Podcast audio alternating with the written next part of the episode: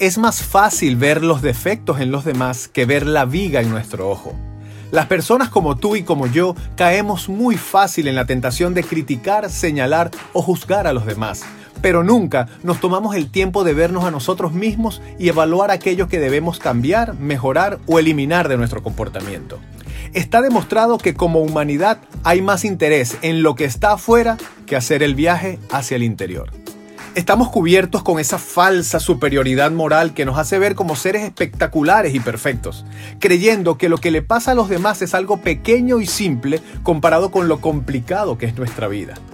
Somos maestros de las soluciones mágicas, en dar órdenes, dar opiniones y consejos no pedidos. Además somos expertos en todo tema que existe y tenemos respuestas y salidas para todo. Desde nuestro trono menospreciamos a otros subestimando su inteligencia y sus situaciones. ¿Quiénes somos para juzgar a los demás? ¿Por qué colocamos etiquetas y metemos a los demás en categorías a veces sin ni siquiera conocerlos? Si ni yo mismo me conozco bien, ¿cómo puedo asegurar que conozco a otro? Nos creemos jueces con el poder para sentenciar a diestra y siniestra sin darnos el tiempo para escuchar, conocer o dar la oportunidad a que los demás se muestren tal y como son. Hagamos un ejercicio. Imagina una corte legal donde se lleva a cabo un juicio, ¿sí? Entra el acusado, es un hombre de 65 años, con lentes, sin cabello, delgado y alto.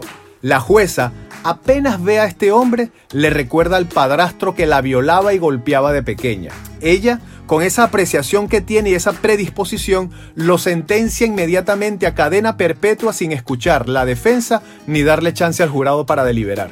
¿Esto te parece justo?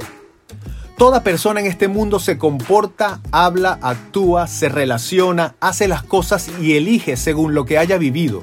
Detrás de cada comportamiento y personalidad hay una historia de vida que nos define y eso debe ser respetado.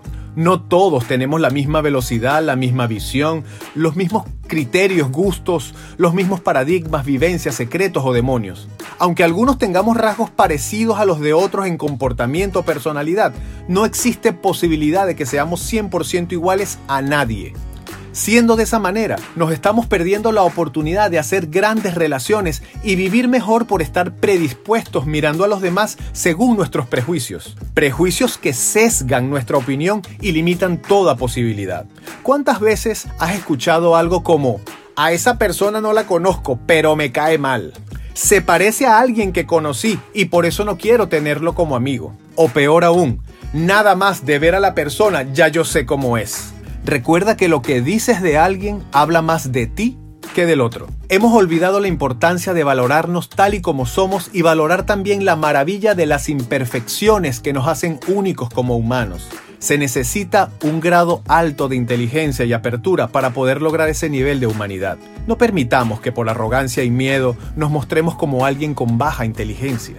Entonces, abramos la oportunidad de conocer a los demás desde su individualidad y disfrutar de aquello que los hace únicos. Nadie nace ni malo ni bueno.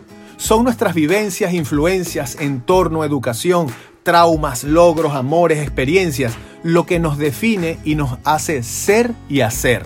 Evitemos juzgar, criticar o señalar a otros, porque estaríamos permitiendo que el ego juegue con nosotros y como consecuencia vivir siempre errados. No vayamos por la vida siendo cáscaras vacías. Mejor recordemos que cada quien tiene su propia historia de vida que los hace tan valiosos como tú y como yo.